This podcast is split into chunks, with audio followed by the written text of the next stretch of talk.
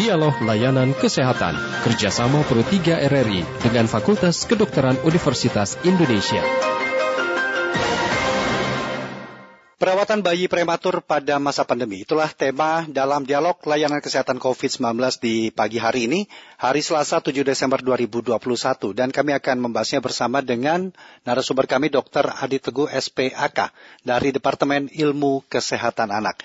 Dan pendengar, nanti Anda juga dapat berinteraksi bersama dengan narasumber kami di 021 352 3172, 021 384 4545, serta 021 386 712 dan juga dapat melalui pesan WhatsApp kami di 081 399 399 888. Segera kita mulai dialog layanan kesehatan COVID-19. Dokter Adi, selamat pagi dok. Pagi, apa? Apa kabar dok pagi ini? Baik, sehat mas. Iya. Perawatan bayi prematur pada masa pandemi sebenarnya bisa dijelaskan dulu yang dimasuk yang dimaksudkan dengan bayi prematur itu apa dok ya?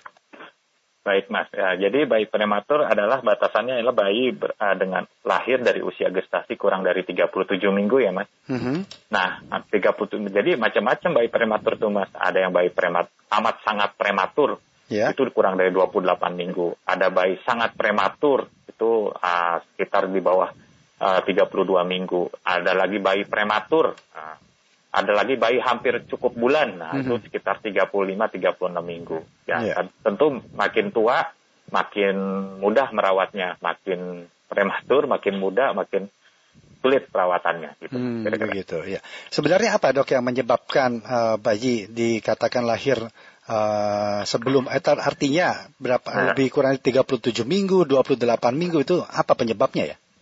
Ya, penyebabnya umumnya masalah di aliran darah dari hmm. sirkulasi kita sebut namanya sirkulasi uteroplasenta aliran darah di plasentanya. Ya. Kebanyakan sih penyebabnya itu ya uh, entah ada uh, ibunya hipertensi dalam kehamilan misalkan ya atau masalah yang sering juga itu infek infeksi ketubannya pecah ya mm-hmm. kemudian uh, terjadi infeksi di uh, rahimnya sehingga kontraksi rahimnya sehingga dia uh, keluar tanda-tanda persalinan sebelum 37 minggu. Nah, itu juga salah satu yang sering penyebabnya. Iya. Kemudian nah, jika itu terjadi, dok, eh, apakah memang harus di, ditangani oleh eh, medis atau memang secara mandiri juga bisa? Iya, baik. Jadi ter, untuk semua bayi prematur, rekomendasi dari Depart, uh, Kementerian Kesehatan adalah semua di, harus bersalin di fasilitas kesehatan, ya mas, fasilitas kesehatan. Jadi makin prematur fasilitas kesehatannya levelnya makin tinggi mas. Jadi contoh nih bayi misalkan lahir kurang dari 28 minggu itu harus di rumah sakit tipe A mm-hmm. yang memiliki NICU namanya perawatan neonatal intensive care. Kenapa? Okay. Karena komplikasinya banyak mas. Yeah. Tapi kalau 36 minggu ya mm-hmm. mungkin ya mungkin ah itu saja bisa bersalin di uh, puskesmas. Kemudian kalau diobservasi dia baik-baik saja selanjutnya Eh, bisa dirawat mandiri. Nah, ya. gitu. Ya. Kenapa bayi yang dikategorikan lahir pada atau kurang dari 28 minggu itu lebih membutuhkan penanganan yang khusus seperti tadi, Dok? Iya.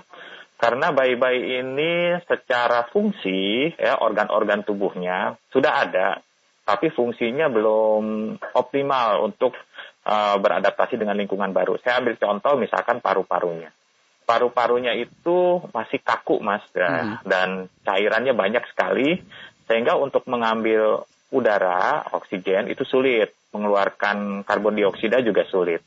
Sehingga bayi-bayi ini harus mendapat alat bantu nafas sampai nanti usia apa parunya makin berkembang. Belum lagi saluran pencernaannya kadang-kadang dia belum bisa menyerap ASI mas gitu. Hmm. Uh, jadi dia harus dibantu dulu dengan nutrisi, tapi nutrisinya lewat infus. Nah, hmm. seperti itu makanya dia harus dirawat di fasilitas kesehatan yang lengkap. Ya. Tapi secara umum apakah bisa dikatakan bayi yang lahir di bawah 28 minggu itu dalam kondisi yang sehat sebenarnya, Dok? Bagaimana?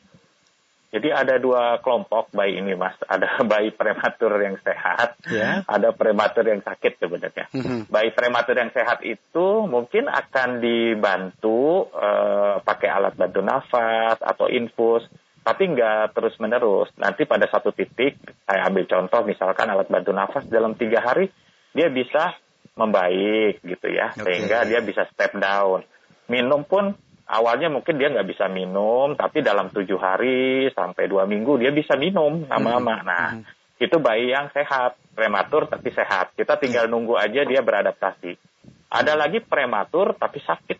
Nah, ini misalkan dia mengalami infeksi ya. Ah, Jadi karena mengalami infeksi, khususnya nggak bisa dipakai minum kembung terus. Mhm. Nah, paru-parunya juga eh, nggak bisa dipakai buat bernafas, sehingga harus mendapat alat bantu nafas. Lendirnya banyak sekali, sehingga harus sering disedot.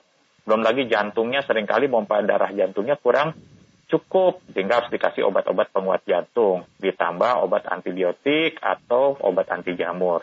Nah, bayi-bayi yang seperti inilah yang sangat sulit untuk ditangani. Hmm. Bahkan di tingkat fasilitas kesehatan yang lengkap sekalipun, kita harus banyak usaha dan berdoa pada bayi yang ini. Hmm, baik. Menurut saya. Ya, kalau yang masuk kategori sehat tadi dok, itu kan di atau menjalani perawatan yang khusus, itu butuh berapa lama untuk bisa beradaptasi Ya. dengan baik dok?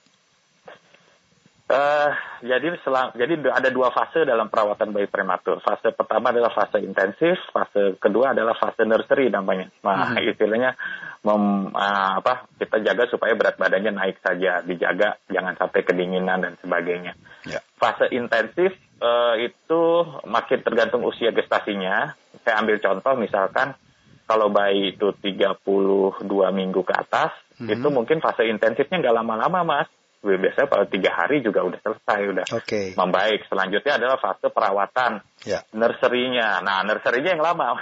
Oh. nursery-nya bisa bisa makan waktu sekitar empat minggu ya. Satu Nah, bulan ya itu dok ya? Nah, totalnya. Iya. Kalau bayi 28 minggu, nah itu lebih intensifnya mungkin lebih lama. Intensifnya Iya. bisa sekitar tujuh hari sampai 10 hari. Selanjutnya uh, mungkin bisa satu setengah sampai dua bulan buat nursery-nya, merawatnya. Iya. Nah, Baik. kayak gitu, Mas. Ya, mungkin bisa dijelaskan dok dari masing-masing fase apa yang akan di, dialami atau dilakukan pada fase intensif dan juga pada fase nursery-nya sendiri. Ya. Ya. Ya, pada fase intensif eh, biasanya peran eh, tenaga kesehatan lebih dominan ya, Mas. Di situ Ya. kita memberikan eh, bantuan alat nafas, entah itu menggunakan ventilator ya, yang berat jika merasa berat atau menggunakan pipet, eh, alat bantu nafas yang lebih sederhana. Nah, untuk nutrisinya biasanya kita berikan eh, mostly sebagian besar lewat infus ya. Nah, jadi kita jaga bayinya di dalam inkubator Mhm. yang hangat, Mhm. tidak banyak gangguan. Ya, kita jaga juga tekanan darahnya harus cukup eh, normal ya, tidak terberlebihan, tidak terlalu rendah. Nah, ini kebanyakan peran dari perawat dan dokter. Namun begitu masuk fase nursery ya. Nah, ini peran orang tua eh, tidak kalah penting, Mas. Disebab kenapa? Karena biasanya bayi-bayi yang sudah stabil eh, itu bisa dirawat dengan eh, nempel di dada ibunya. Itu perawatan kanguru, udah kita sebut Ya, ya. perawatan metode kanguru. Nah, itu ternyata bagus hasilnya. Jadi harus kombinasi perawatannya selama nursery ini. Mungkin ses- eh, awal-awal eh, memang di inkubator, tapi eh, nanti secara bertahap ditaruh di dada ibunya, di atas mungkin awalnya sejam, mungkin berikutnya nanti bisa tiga jam, Mhm. bisa enam jam, makin lama di dada ibunya. Nah, itu yang paling hasilnya akan lebih bagus tuh, gitu. Nah, selama perawatan di nursery ini fokusnya adalah naikin berat badan, Mas. Jadi Hmm. kita memberikan minum, terutama ASI ya, ditambah penguat ASI ya. Kita jaga kehangatannya, terus kita lakukan screening, biasanya udah di sana bayinya udah stabil. Screening misalkan screening penglihatan, screening uh, kepalanya ya, Ya. screening uh, mungkin nanti ujung pendengaran juga bisa, keperoposan tulang, anemia banyak screening dilakukan ketika bayinya sudah masuk fase nursery stabil. Ya. Apa yang menyebabkan eh, perbedaan bayi satu dengan bayi lain pada masa menjalani fase nursery-nya itu, dok? Ya, eh, sangat. Jadi tergantung, Mas. Sa- yang faktor yang saya amati yang paling kuat adalah Mhm. bagaimana eh, bayi itu saat kondisinya saat dilahirkan. Nomor satu, apakah dilahirkan dengan kondisi kekurangan oksigen berat, kita sebut aspiksia, atau dia eh, tidak ada kekurangan oksigen. Jadi tidak ada keterlambatan saat kita putuskan untuk menterminasi kehamilan. Yang kedua, berat lahir sendiri, Mas. Berat lahir sangat menentukan. Bayi prematur tapi berat lahirnya cukup, atau lebih sedikit lebih besar itu lebih kuat dalam uh, lebih cepat ya dalam fase nursery-nya. Tapi kalau bayi prematur yang sudah prematur kecil lagi mas. Saya ambil contoh nih, misalkan 32 minggu tuh rata-rata 1.500 gram. Ada bayi okay. yang lahir 32 minggu, mm-hmm. lahirnya cuma 900 gram, 800 gram. Nah ini susah nih mas, biasanya model gini nursery-nya. Lama, mm, yeah. Uh, sebab toleransi minumnya nggak bagus, sering muntah, sering kembung, hmm. ya gitu lah. Nah, kayak gitu mas. Baik, dokter Adi kita terima dulu pendengar dok ya. Sudah ada Pak ya. Udin di Boyolali, ya. Jawa Tengah. Pak Udin, selamat pagi Pak. Selamat pagi ya, Assalamualaikum warahmatullahi wabarakatuh. Waalaikumsalam warahmatullahi wabarakatuh. Silakan, ada dokter Adi Teguh. Dokter Teguh, Departemen ya, Ilmu Kesehatan Anak. Uh, ya. Sebenarnya definisi uh, bayi prematur tuh kayak gimana sih Pak? Saya belum begitu mengerti. Abis itu uh, ada bedanya nggak dengan ba bedanya dengan bayi tabung dengan bayi normal atau bedanya apa? Demikian terima kasih. Assalamualaikum warahmatullahi ya. wabarakatuh. Waalaikumsalam warahmatullahi wabarakatuh. Silakan Dokter Adi mungkin bisa langsung diberikan jawabannya. ya. ya. Jadi memang ada. Terima kasih Pak Udin atas pertanyaannya baik sekali ya pertanyaannya. Jadi banyak istilah-istilah yang mungkin yang simpang siur ya. Ada yang namanya bayi berat lahir rendah. Ya. Ada bayi prematur, ada bayi tabung gitu macam-macam ya. Jadi prinsipnya kalau bayi prematur itu lahir sebelum waktunya. Hmm. Jadi waktu yang ditetapkan cukup baik untuk bayi lahir itu di atas 37 minggu ah, rata-rata nah, ya. Yeah. Nah, nah, di bawah 37 minggu itu semua prematur, Pak Udin ya. Nah, kalau bayi berat lahir rendah itu bayi berat lahir di bawah 2.500. Hmm. Semua yang lahir di bawah 2.500 itu disebut bayi berat badan lahir rendah. Ya. Jadi nanti masing-masing punya kategori lagi. Bayi berat badan lahir amat sangat rendah itu hmm. kurang dari 1.000 hmm. gram. Bayi berat lahir sangat rendah kurang dari 1.500 gram. Bayi berat lahir rendah itu kurang dari 2.500 gram. Tentu gunanya mengkategori adalah untuk uh, kita bisa siap-siap karena makin kategorinya makin sangat prematur, makin sangat rendah itu butuh perawatan lebih lama, butuh usaha lebih besar, effort lebih besar, butuh dana lebih besar buat merawatnya. Yeah. Ya. Nah, sedangkan kalau bayi tabung itu adalah bayi hasil dari reproduksi berbantu. Apa itu berbantu? Artinya bu prosesnya tidak seperti uh, tidak sealamiah bayi-bayi yang biasanya di mana uh, pasangan suami istri itu menikah, kemudian uh, mereka melakukan hubungan, akhirnya istrinya hamil dan sebagainya. Tapi kalau untuk bayi tabung itu prosesnya tidak alamiah, jadi dibantu. Misalkan ibunya disuntik hormon sehingga mm -hmm. sel telurnya banyak. Nanti sel telurnya diambil, kemudian dari ayahnya dan diambil spermanya, kemudian dipertemukan di luar tubuh ibunya. dari namanya in vitro fertilization. Ya, ya, jadi setelah itu setelah jadi di bagus ditanam lagi ke rahim ibunya. Nah, hmm. jadi bahasa bahasa awamnya adalah bayi, bayi lahir di tabung, ya. bayi tabung gitu. ya. Nah, bayi bayi tabung ini bisa lahir cukup bulan, bisa lahir prematur juga Pak. Kebanyakan oh, sih prematur iya, rata-rata iya. bayi. Yang berat bayi ya. kurang ini, berat uh, bayi kurang itu nah. rata-rata memang ditemukan pada kasus-kasus bayi prematur, begitu dok ya? Iya betul, ya. bayi prematur mostly kebanyakan uh, adalah bayi berat badan lahir rendah. Iya, betul Baik. Pak. Ya dokter Adi mohon izin sebentar untuk ya. kita jeda sesaat saja untuk mengikuti informasi singkat ya dok ya, sebentar dok. Baik, terima kasih Bapak. Ya dan nanti kita akan lanjutkan kembali dialog layanan kesehatan, namun sebelum itu kami akan ajak anda menuju ruang gatekeeper kami untuk menyimak informasi singkat berikut ini. Kilas Berita. Ya, silakan Manda untuk informasi singkat yang akan disampaikan pada pagi ini. Baik, terima kasih Rudi. Anggota DPRD Kota Palangkaraya, Nurkolis Rido meminta pemerintah kota setempat untuk meningkatkan kewaspadaan potensi sebaran COVID-19, terutama menjelang Natal dan Tahun Baru. Menurutnya, apabila berbagai upaya antisipasi dapat dilakukan bersama, maka wabah yang sifatnya bisa menular ini tidak akan berkembang seperti beberapa bulan yang lalu. Dan informasi selengkapnya bisa Anda baca di rri.co.id. Ya, terima kasih Manda dan kita lanjutkan kembali dialog layanan kesehatan COVID-19. Uh, Dokter Adi kita terima dulu pendengar dok ya. Ada Pak Tohar ya. di Manado. Pak Tohar selamat pagi Pak. Ya terputus bisa kembali dicoba dan untuk pendengar lainnya juga dapat berinteraksi dengan narasumber kami pada pagi hari ini bersama dengan Dr. Adi Teguh SPAK dari Departemen Ilmu Kesehatan Anak. Hubungi kami di 021 352 3172, 021 384 4545, 021 386 6712, juga di WhatsApp kami 081 399 399 888. Sambil menunggu kembali dok pendengar, apakah tadi ya. fase nur seri itu memang harus dilakukan di rumah sakit atau memang ada bisa di rumah kita sendiri dok?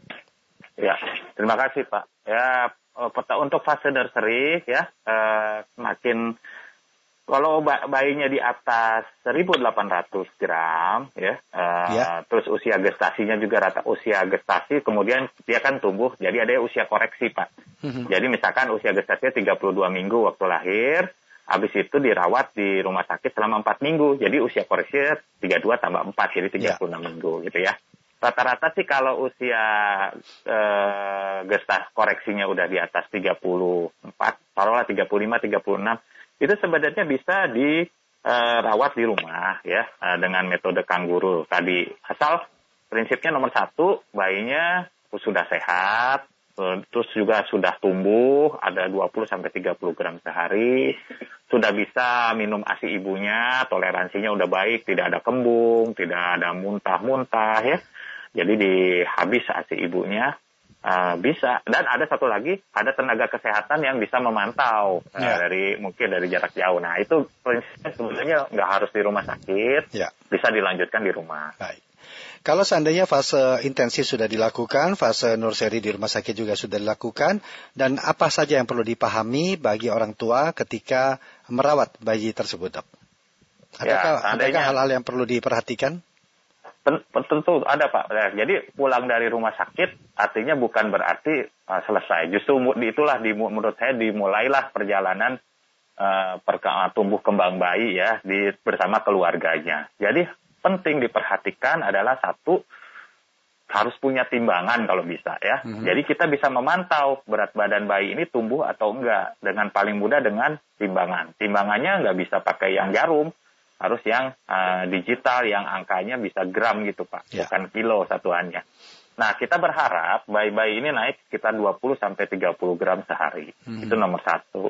Nomor kedua, jangan lupa untuk selalu kontrol ke uh, tenaga kesehatan. Jadi tenaga kesehatan akan selalu memantau uh, memantau perkembangannya, pertumbuhannya tadi ya, panjang badan, berat badan, lingkar kepala, juga perkembangannya perkembangannya itu artinya apakah bayi itu uh, ada patokan-patokannya pak misalkan usia koreksi tiga uh, satu bulan bayinya itu udah harus senyum ya. matanya udah larak kiri kiri kanan hmm. kalau usia koreksi tiga bulan bayinya udah angkat kepala gitu ya, ya. Nah, itu patokan perkembangan dan tidak kalah penting imunisasi pak Nah sering lupa imunisasi bayi prematur tuh rentan uh, sakit pak. Jadi imunisasinya harus lengkap. Biasanya dia udah ketinggalan dibanding bayi-bayi cukup bulan. Jadi harus dikejar imunisasinya pak. Ya. Gitu. Baik dokter Adi Teguh terima kasih banyak sudah berbincang dalam dialog layanan kesehatan COVID-19 bersama RRI pada pagi hari ini. Semoga ya. apa yang disampaikan bermanfaat buat kita semua dok. Terima kasih dok. Ya. Sama-sama Pak. Baik, selamat kembali beraktivitas. Selamat pagi dokter Adi. Pagi. Demikian tadi kami berbincang dalam dialog layanan kesehatan Dr. Adi Teguh SPAK dari Departemen Ilmu Kesehatan Anak dan terima kasih juga untuk Anda yang sudah berpartisipasi dalam dialog layanan kesehatan pada pagi hari ini. Kami akan berjumpa dengan tema yang berbeda pada esok hari. Demikian dialog layanan kesehatan kerjasama Pro 3 RRI dengan Fakultas Kedokteran Universitas Indonesia. Acara ini bisa Anda dengarkan setiap Senin sampai dengan Jumat pukul 9.30 waktu Indonesia Barat.